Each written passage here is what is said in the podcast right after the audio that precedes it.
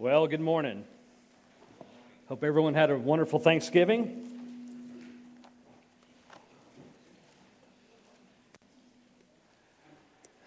As Jay said, I am Jim, one of the pastors here at Emmanuel, or at Emmanuel. See, it happens to all of us. Wow. My first church was Emmanuel, Emmanuel Baptist Church in Jane, Missouri, okay? So I have a lot of things I'm going to be referring back to my past. So, well, if you have your Bibles, I think everyone has a Bible, hopefully. If you don't, be on the screen. We're going to be in Mark chapter 4, verses 35 through 41 this morning.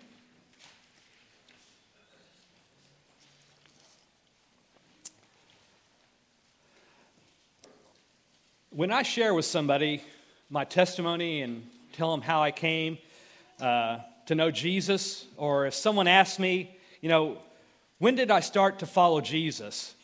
I always like to tell them this one little tidbit about my testimony. And that little tidbit is this that I wasn't raised in church, I didn't grow up in church. So I didn't have the privilege to go to Sunday school.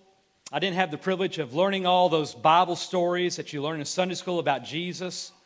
I, I just, I wasn't afforded that. So I didn't learn about Jesus in Sunday school. Now, some of you did grow up in church. Some of you did, did go to Sunday school and you learned all those Bible stories about Jesus. You learned about Jesus as this meek, mild guy who tossed children up in the air, petting lambs as he did that, and his long, permed brown hair was waving in the breeze all, all while he was doing these things. You know, that picture that so often we see in Sunday school as a little child, that picture of Jesus is really amazing. It's an amazing picture. But I missed out on that picture of Jesus. That's not the Jesus that I came to know when I came to know Jesus. The story that we have before us this morning in Mark chapter 4 is a totally different side of Jesus than that tender side of Jesus that some of you learned in Sunday school. Now, this side of Jesus that we're going to look at today, this side of Jesus is every bit as important to our relationship with Him as that other side of Jesus, that tender side. And the side of Jesus we're going to look at today is the fear and awe side of Jesus. In fact, without the fear and the awe of Jesus, you would really not find that tender side of Jesus, that precious or that comforting in your life. Now, I want to make something very clear here this morning. Whenever you talk about fear, it can cause a lot of anxiousness to come up into people's lives. It can bring up anxiousness, it can bring up some anxiety when you talk about fear. In fact, some would even say to talk about a God who is to be feared is to really talk about a God who has some kind of guilt and some kind of fault inside of him. You see, the fear of God to some people is, is this really this leftover relic of this oppressive, uh, archaic view of religion when you talk about fearing God. But let's make no mistake here this morning. Anytime you and I are in the presence of a greatness of God, when a person is in the very presence of the greatness of God, you ought to feel a sense of fear and awe. And that is exactly what we see from this passage that we're going to look at this morning, this story that we're going to look at and read in Mark chapter 4. Now, we're going to do things a little bit different this morning. Instead of reading the passage outright, we're going to walk through it verse by verse. And then at the end, I want to give you three important implications that this story has for our lives today. And so, look with me at Mark chapter 4, starting at verse 35. Look what it says. On that day, when evening, evening had come, he said to them, Let us go across to the other side. Let us go across to the other side. Now, what is going on here? Listen, Jesus has had a full day of teaching here. And when evening came, Jesus said to the disciples, He said, Let us go to the other side. And the other side of what? Well, the other side of the Sea of Galilee. Now, I have a, a slide up here. Oh, there it is. I have a slide up here, and you see that Capernaum is on the northeast side of the Sea of Galilee, or the northwest side of the Sea of Galilee. That's where they're at. They're at Capernaum, and Jesus has been teaching all day. And then when evening came, he said, Let's go to the other side of the Sea of Galilee. Now, the other side is Decapolis, the other side. Now, they could have very well have just walked around the Sea of Galilee and taken the, the, the, the land route to the other side of the Sea of Galilee.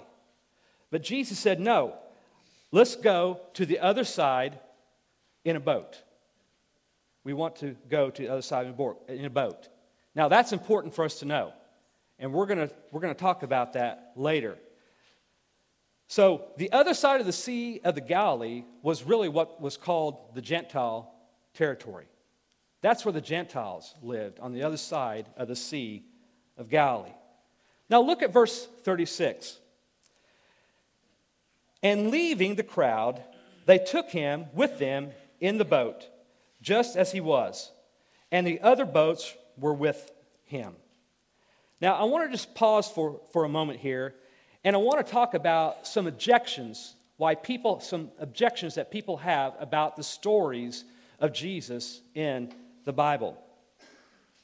It used to be that people objected about these stories because they would say things like, well, these were lies that the disciples talked about. These were just lies the disciples made up about Jesus. All that he did, they were just lying. And you see, that, that objection really is not valid. It doesn't, it's kind of lost its, its steam because there really isn't sufficient, really sufficient motivation for the disciples to lie about Jesus. You know, when somebody lies, they're usually lying to get something out of it, aren't they? They lie to get some kind of power, or they lie to get some, some, some money, or, or they lie to get some kind of uh, success or, or, or some uh, prestige. But the disciples, when they lied, they didn't get any money. They didn't, they didn't get any power. They weren't successful from this. If the disciples lied about Jesus, all they got was death and persecution when they so it's this there really isn't sufficient evidence or sufficient motivation for the disciples to lie about these things that Jesus supposedly did.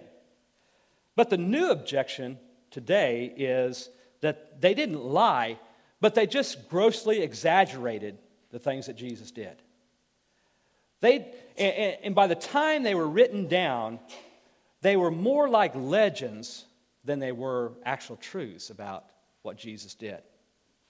And so, an example of that would be that you know the disciples saw Jesus as this prophet with some special uh, connection with God, and it got stretched to, well, Jesus is divine. Or another example was that Jesus prayed for somebody and that person got well, and so it was stretched out to be that Jesus healed that person. And so, those kind of uh, exaggerations is what people say is really what the disciples did. They were just exaggerating what Jesus did back then.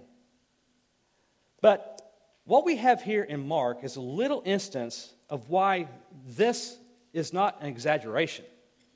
You see, in verse 36, what we have here, verse 36, is really a, it's talking about what actually an eyewitness saw. You see, when it says there in verse 36, and other boats were with them, well, what in the world does that have to do with anything? Nothing. It doesn't have to do anything. It doesn't move the story along in any way. All you have there is an eyewitness account of what a guy remembered happening that night, that there were other boats with them. And so, what Mark is doing here is he's giving Peter's eyewitness account of what happened. That's what, that's what Peter remembers taking place, that there were other boats that went with them on the sea. Now, look at verse 37 and 38. And a great windstorm arose, and waves were breaking into the boat, so that the boat was already filling. But he was in the stern, asleep on the cushion. And they woke him and said to him, Teacher, do you not care that we are perishing? Now, this must have been some storm that took place that night. You see, these were experienced fishermen. They had been on that sea a lot of times, and they had been through a lot of storms uh, on the Sea uh, of Galilee. The Sea of Galilee, Galilee was prone uh, to storms like this one. You see, the Sea of Galilee was in a basin, and it was 700 feet below sea level. But the, the mountain range around the Sea of Galilee would reach as high as 9,200 feet above sea level. And so when the, cold, when the warm air from the sea would rise up and the cold air would come down from the mountains, well, you can just guess what would happen. It was a mixture for nothing but a storm to arise. So there was a great storm that took place. I thought I'd give you a little taste of what that storm was like. And so watch, watch this little video.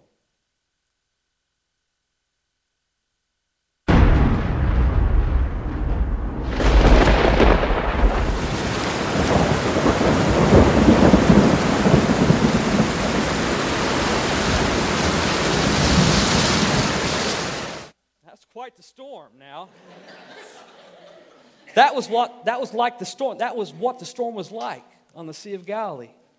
And meanwhile, what was Jesus doing? He was in the back of the boat, asleep on a cushion or a pillow. Now, he was trying to sleep. Now, we know that his sleep was intentional because he had a cushion or a pillow. And so he, he intended to sleep when he got in that boat. You know, if I had uh, watched you walk through the back of those doors back there and in your hand you would have had a neck pillow, I'd be pretty sure that you were not going to make it through this message today because you intended to go to sleep because you had a pillow. And so we see here that Jesus is planning to go to sleep. Why? Why is he planning to go to sleep? If he knows that there is a storm coming, coming, and surely he knows there's a storm coming because he controls the weather, then why was he planning to go to sleep? Why was he planning to sleep through it? Look, it's all a setup. He's setting the disciples up. What do the disciples do?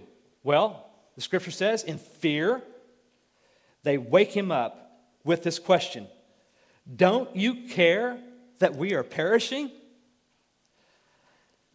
Now, I know as parents, you always teach your children that there are no dumb questions. But guess what? This has to be the dumbest question ever uttered. Let me ask you do you ever feel like that? Do you ever feel this way? Jesus, we're about to die, and you you're overwhelmed, you're about to be crushed, and it's like you don't even care. And it seems like you're sleeping. Do you even exist? Listen, Mark records this story because that's how we often feel in life. Look what happens next. Verse 39. And he awoke and he rebuked the wind and the sea and said to the sea, Peace, be still. And the wind ceased and there was a great calm. Now, the word rebuke there is something that you do to somebody that's underneath you, like a boss to an employee, or like a parent to a child. No, you can't talk to your mom that way. That's rebuking, okay? See, Jesus stands up and he rebukes the weather like it's nothing more than a rowdy child. There's no incantations, there's no chanting, no magical words he, he doesn't wave his arms and say, all this, this chanting. All he does is simply get up and he says, Peace, be still. Here's another thing about this phrase, be still. In the Greek language, it is called a verb of continuous action. And so, which that mean, what that means is that what he was literally saying is says, be quiet and stay quiet. So, in other words, it was like he was telling a child, he was telling the storm to go get in that corner, you're in timeout. And I'll tell you when you can get up and go play. And so Jesus just calms the storm down. And the Bible says that the wind ceases and there was a great calm that took place. Not only did the storm die down immediately, but the waves, they died down also. Even if you could stop the wind out on the sea, it would take hours for the waves to stop rolling, wouldn't it? I mean, if you've ever been on a lake, when the wind came up and then it just died down, the waves continue to go. But Jesus did it all at the same time, all at once. Now, here comes my favorite part of the story. Look at verse 40. And he said to them, Why are you so afraid? Have you still no faith? Why are you so afraid? Why are we afraid? we thought that we were going to die. And then all of a sudden, you got up and you speak to the wind and the waves, and they died down. They stopped. Why are we afraid? Well, that's why. Jesus continues and he says, Have you still no faith? Tim Keller, in his book on Mark, says a better way of translating this is, Where is your faith? It's interesting here that Jesus does, what he does here, is that he connects their fear, the fear of being afraid in this situation, to their lack of faith in this situation. Where's your fear? Where's your faith? I believe we all, if we're honest with each other, we all struggle with this from time to time. We have fear in situations where we ought to exercise our faith. Paul Tripp calls this the bipolar nature of every Christian who still has sin inside. Well, watch what happens next. Verse 41. And they were filled with great fear and said to one another, Who then is this that even the wind and the sea obey him? The scripture says that they had great fear. Listen, when they were in the storm, they were going to die, and they felt this fear, just plain old regular fear. But after Jesus rescues them from the storm, they had great fear. In other words, the rescue was more frightening to them than the storm. See, seeing Jesus' power over the storm was more terrifying than thinking they were going to die in the storm. And then they uttered, they asked in utter amazement, Who is this that even the wind and the waves obey him? You see, this is one of three stories that Mark tells right in a row about amazing things that obey Jesus. You have this story right here where the weather obeys him. Right after that, you'll see that he commands the demons and they obey him. And then the story of Jesus healing and the, and commanding the dead to rise. And so Mark points out, he's telling us in this, Mark's point is in this story is telling us in this story that if demons and death, disease, and the weather all obey him, then why won't you and I? If demons and death and disease and the weather obey him, why won't we obey him? And so we've worked through this story this morning the story of how Jesus calms the storm. And we've seen a very different side of Jesus. We've seen the side of Jesus that brings a fear and an awe of him. But what does the story have for our lives today? Well, I want to give you three important implications to this story for our lives today. Number one, there is a good kind of fear that we need to possess. There is a good kind of fear that we need to possess. As I mentioned earlier, some people think that this idea of a God who would be feared is all outdated. But just think if you think about that, that's really kind of foolish to think that way. Because how could you really understand the power of Jesus and not feel some sense of fear? Whenever anyone got a glimpse of the power of God in the Bible, they were overwhelmed and overcome with fear.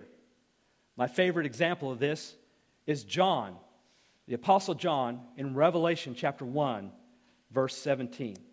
Now, keep, keep in mind that the relationship that John and Jesus had while Jesus was on the earth, I mean, they were very close friends. They had a special relationship. And so, what do you think their reunion was going to be like when John saw Jesus, the ascended Jesus, back in heaven for the very first time? You think he was going to have a warm embrace? You think they were going to go around doing some high fives? Maybe a slap on the back? Listen to what John's very words as he said in Revelation 1:17. Listen to him as I, I read him. When he laid his eye, or he said, When I saw him, I fell at, at his feet as though dead. Now, that's no figure of speech. When John laid his eyes on the resurrected Jesus, the glorified Jesus, John literally thought that he was going to die.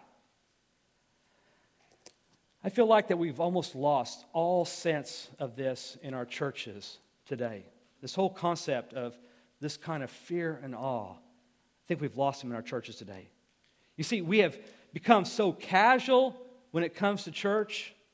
Not that we need to be rigid and strict when we come to church, but we really, it, just seems like there's a, there's a real carelessness when we come to church anymore. And it seems like that's been even more magnified with some of the, the more contemporary worship songs that we have today. You know, I'm really so thankful for Jay and Randy and others who lead us in the songs that they choose to sing, how gospel centered they are. But there are so many new, sentimental, contemporary worship songs out there that all they want to talk about is wanting to be in the very presence of Jesus. I just want to be in the very presence of Jesus. Guess what? If Jesus would do what those songs said, and he would just show up on stage right here today, what would we be like? What would we do? We would be just like John. We would think we were going to die being in the presence of Jesus. Do you realize that if Jesus did that, what it would be like? That wouldn't be very good for church attendance, I guarantee you. Perhaps the reason why so many of us are so casual and so unmotivated in our obedience is because we have no real fear of Jesus. Listen, he rebuked the weather and it obeyed. He commands disease and death and they yield. He spoke to demons and they surrendered to him. Who are we to disobey Him. We treat the commands of Jesus so casual that we say things like this Well, I know, I know God wants me to do this, but uh, I'm going to do my own thing. Or we say things like, I'll get serious about obeying Jesus later. Or, I prefer my preferences over the will of God. Do we really know who we're talking to when we say things like that? Who are we defying? Who are we to defy the one who commanded the wind and the waves? I think if there was more trembling in our worship services, it might do us a lot better. There is a good kind of fear that you and I need to possess. Number two, fear does not exclude love for Jesus. Fear of Jesus does not exclude love for Jesus. Whenever we talk about the fear of God, people will object and they will say things like this Well, wait a second. We are not to fear God. He is this loving, gracious, tender Savior who plays with children. Yes, He is, but when you get the picture that we just saw in Mark chapter 4, you get this picture of Jesus in the boat calming a storm with power. It really makes the tenderness of Jesus that much more amazing. It so reminds me of C.S. Lewis's book, The Lion, the Witch, and the Wardrobe. You know, when the children first learned about Aslan, they felt, as Lewis puts it, they felt this mixture of mystery and loveliness. And Susan asked the question so, wait, who is this Aslan? Mr. Beaver says, well, he's the king, he's the great lion, he is the creator of Narnia, its rightful ruler. Susan says, I thought he was just a man. Is, it, is he quite safe? I feel rather nervous to meet a lion. Mr. Beaver says, Safe? Who said anything about being safe? Of course, he's not safe, but he is good. He's the king, I tell you. See, Jesus isn't safe, but he is good. And that's exactly how the disciples felt that evening. Listen, our experience of forgiveness is supposed to, in some sense, intensify our fear and awe of Jesus, not lessen it. Look at Psalms 130, verse 4. Look what it says. If you, O Lord, should mark iniquities, O Lord, who could stand? But with you there is forgiveness that you may be feared. So, is this psalm, is it saying that we are forgiven so that we might fear? Yes. Yes, it is. But isn't the point of forgiveness to take away our fear? If we really have been forgiven, what is there to fear? Here's the deal. When you really see that Jesus, what Jesus had to go through to save you, it makes you realize the holiness and the perfection of our God that you and I sinned against. Listen, the cross was a terrible price for our sins. It was the price of our disobedience. It was exactly what you and I deserved. It is the closest thing that you and I will ever see, get a glimpse of, seeing hell of here on this earth. But in that sacrifice, in that sacrifice, I also see that I am safe. I am safe within God's love. And that ought to move me to worship Him. Amen. One pastor put it this way True worship is a mixture of awe and intimacy. Awe at the size of the power of God, intimacy intimacy in realizing He has paid our full sin debt and He has brought us close to Himself. Listen, One without the other is a deformed theology, which will lead you to a deformed spirituality, which will lead you to a deformed worship. Let's face it, some of us here this morning, we have the fear. We have the fear, but we lack the intimacy. We lack the love. There's no love in our relationship with God. Some of us here have the intimacy, but without any sort of awe whatsoever. And as a result, we're lazy and we're casual in our obedience, and we easily compromise things in our life. And we're uninspired in our worship. Listen, true worship is having an awe of Jesus mixed with loving intimacy with Jesus. Fearing Jesus does not exclude our love for Jesus. One last implication.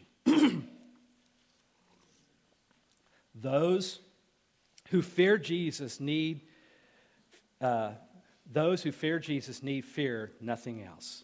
Those who fear Jesus need fear nothing else. Listen, when you realize how powerful Jesus is and that he is in the boat with you, you don't need to be afraid of anything else because Jesus is there with you. In the story, after he rebuked the wind and the waves, it says that he rebuked the disciples for being afraid. Now, for me, I mean, for him to rebuke them means that they were doing something they shouldn't have been doing. Now, it seems to me that their fear was really legitimate fear. I mean, after all, they were about to die. That should have been a time to be afraid, right? Jesus says, Yeah, that's a time to be afraid, but when I am in the boat with you, all fear is irrational fear. You know, we have all sorts of fears. All of us have all sorts of fears. We call rational fears. I asked my home group to, ask, to help me with uh, this message. So I said, Hey, I want to ask you, what are you afraid of? And I literally thought that they were more afraid that I was going to share with you what their fears were than the things that they're afraid of. But they answered things like, Well, I'm afraid of losing a loved one. I'm afraid of spiders. I'm afraid of being a failure. Things that we, we do fear, rational fears in our life. We all have these rational fears that we deal with. But when the presence of Jesus is in your life, all fear is irrational fear. You see, Jesus was in the boat. Did the disciples really think that they weren't going to make it to the other side? I mean, Jesus was in the boat. God wanted Jesus to get on the other side. They were going to make it to the other side because Jesus was in there with them. Because they didn't understand the power of Jesus over the storm, they feared the storm. Had they feared Jesus and understood his power, they wouldn't have been afraid of the storm. This is kind of how I look at it. How many Jurassic Park fans do we have here today? Jurassic Park? Yeah. So you remember that scene uh, when they were underneath the dome and they were surrounded by all those raptors? I mean, they literally thought they were going to die. They knew it was over. I mean, what hope did they have? And then all of a sudden, in their despair, T Rex comes out and he gobbles up all the raptors, doesn't he?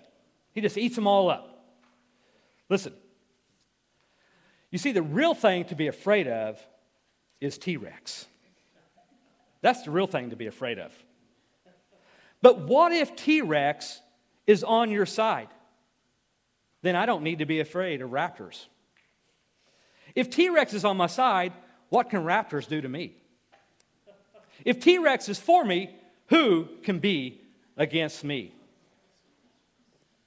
Listen, You see, Jesus is the better T Rex. Isn't that what Paul, the Apostle Paul said in Romans chapter 8? He said, If God is for me, who can be against us? If God is for us, who can be against us? Who shall bring a charge against God's elect? Who is to condemn? Listen, irrational fear and worry comes into our lives by one or two things.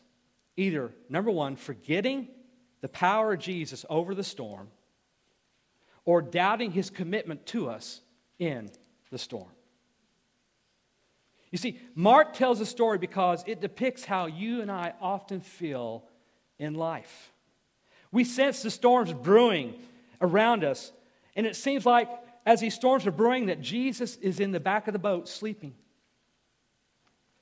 Or maybe we look around us and the waves are swamping our boat and the boat is filling up and we're about to drown with bills, concerns in our marriage, problems with the kids, issues at work, too much to balance in life with our schedules, with school, with school schedules, all these things, and we're about to drown. And you ask, How am I going to make it? And you say, Aren't you supposed to take care of me, Jesus? Do you even exist? When we feel like this, there are a couple things that we need to remember and we need to do. First thing is this I need to realize your feelings are natural. Your feelings are natural. Listen, this is exactly how this is how the, the disciples felt, and they are the future leaders of the church. They had these same feelings, these same fears. But, number two, don't listen to your feelings. Don't listen to your feelings. Rather, put your eyes on Jesus and the power and a commitment to you, his power and commitment to you. You see, salvation doesn't come to us by getting on top of our circumstances. Rather, it's by believing God's promises in our circumstances. And finally, when you feel like you're drowning, wake Jesus up. Just wake him up. Listen, he wasn't mad at the disciples for waking him up. He got angered at the disciples for the lack of faith. He wants us to wake him up when we feel like we're drowning. Well, if Jesus really loves me, why doesn't he keep me from the storms?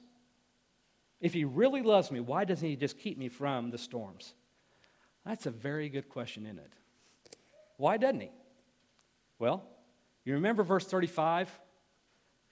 We talked about it. Whose idea was it to go across the lake in a boat? It was Jesus's. Yeah. This wasn't some bad situation that the disciples got themselves into. It was Jesus' idea from the very beginning. So, why did he knowingly send them into the storm? Why did he do that? Well, here's why. There are some things more important than God keeping you from the storm. That is, God teaching you his faithfulness in the storm. You see, there are certain things that you and I can only learn about God by going through the storm. Storms are his laboratory in which he can teach you about himself. You see, everybody wants to see a miracle in their life, don't they? Everybody wants to see a miracle. But not everybody wants to be in a position where they need a miracle. Listen, until God puts you in a place where you need His sustaining power, you will never, ever experience it. Now, think about this. Every miracle that we have seen up to this point in the book of Mark has started with a problem, hadn't it? I mean, the healing of the man with the unclean spirit, cleansing of a leper, healing of the paralytic, healing of a man with the withered hand. Now, what did all those people have in common? They had a crisis in their life or they had a problem in their life. Every miracle in the Bible starts with a problem, which is good news for those of you who are here that have problems this morning because you are a candidate for a miracle. God can do something in your life. If you don't have any problems, I guess you're out of luck. No, every miracle starts with a problem. And they're available for us today because God is about that business. Now, when the storms hit our lives, and they will, Jesus is going to do one of two things. Number one, he will either show off his power by delivering you from the storm, or he'll show off his power by his ability to keep you in the storm. Listen, sometimes he will look at the storm and he will say, Peace, be still. But oftentimes, he will look at you and he will say, Peace, be still. You see, the peace that passes all understanding is not always, not even usually, his calming of the storm, but it is his sustaining power with you in the storm. This became very real to me. Became very real to me in the fall of 1988. The fall of 1988, I was in my first semester of Bible college down in Dallas, Texas. I just moved my family, my two little kids, from Enid, Oklahoma to Dallas, Texas, which was a culture shock in itself.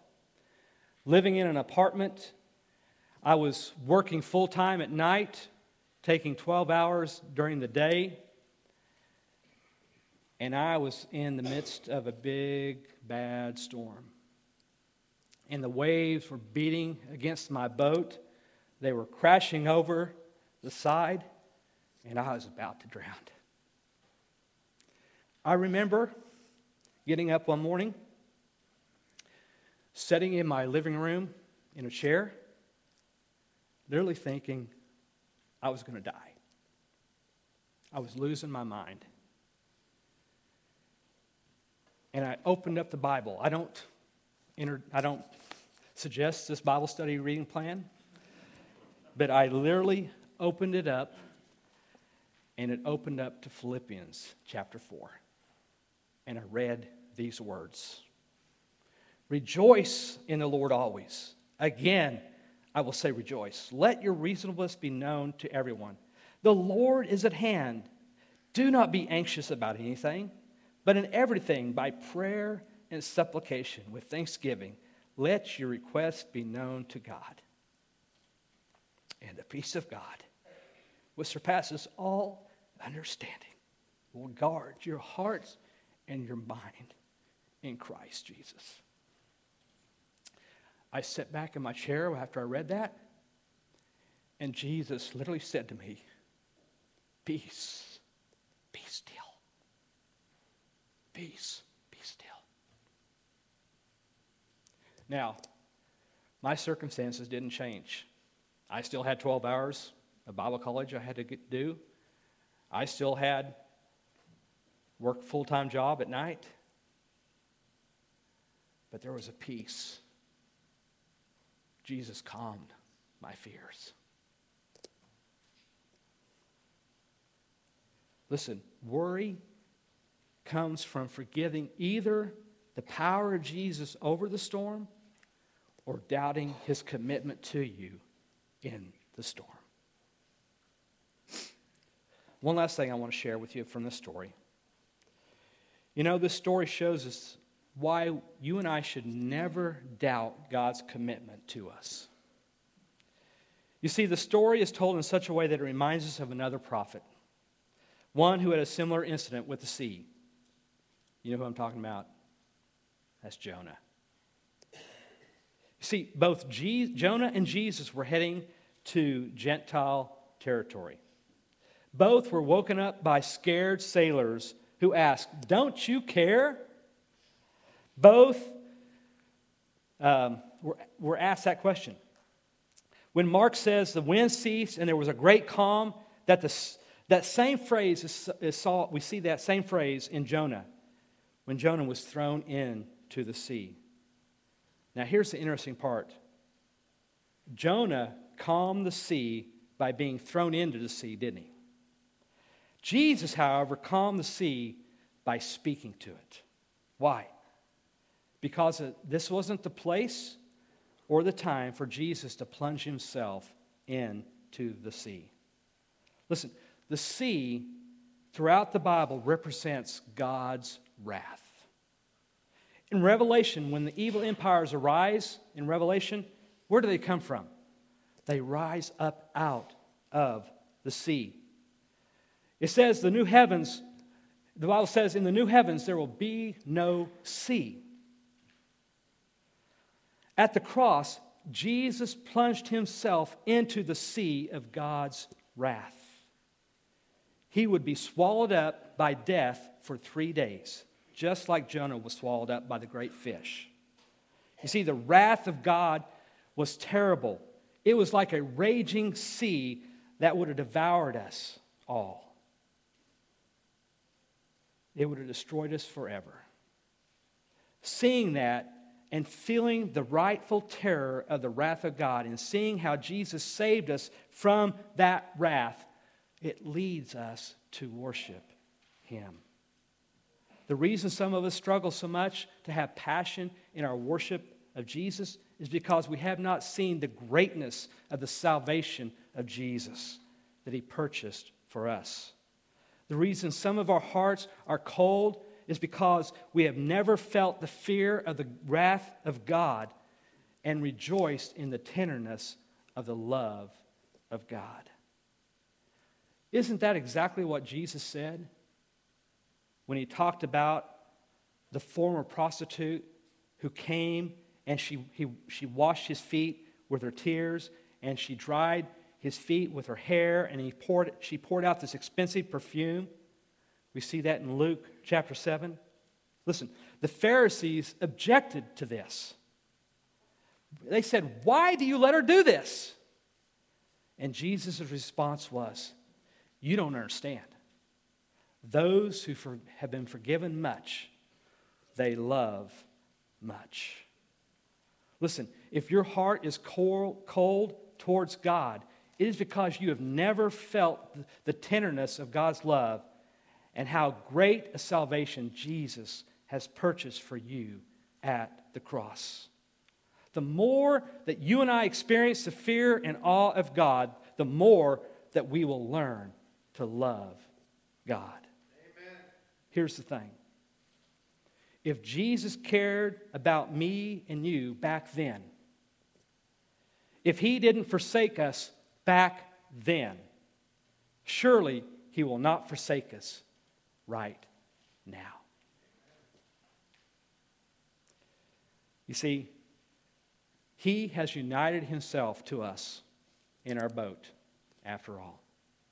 And so He won't let Himself sink. He won't let us sink, and He won't let Himself sink.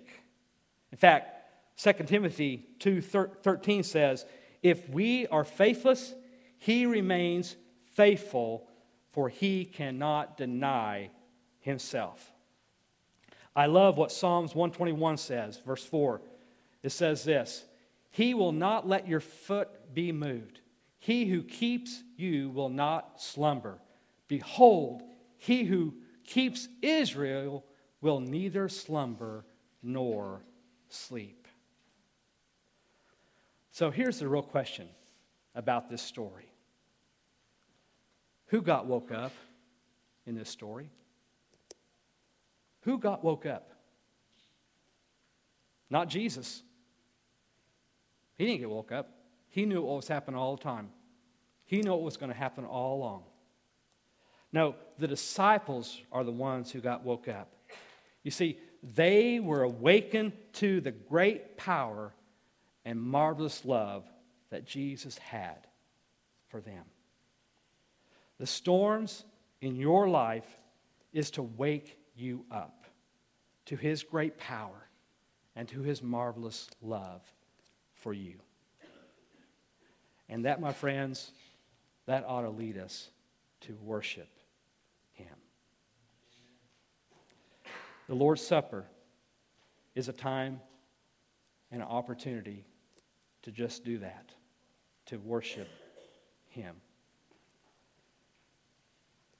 We're going to observe the Lord's Supper here. This is a family meal. It is a meal for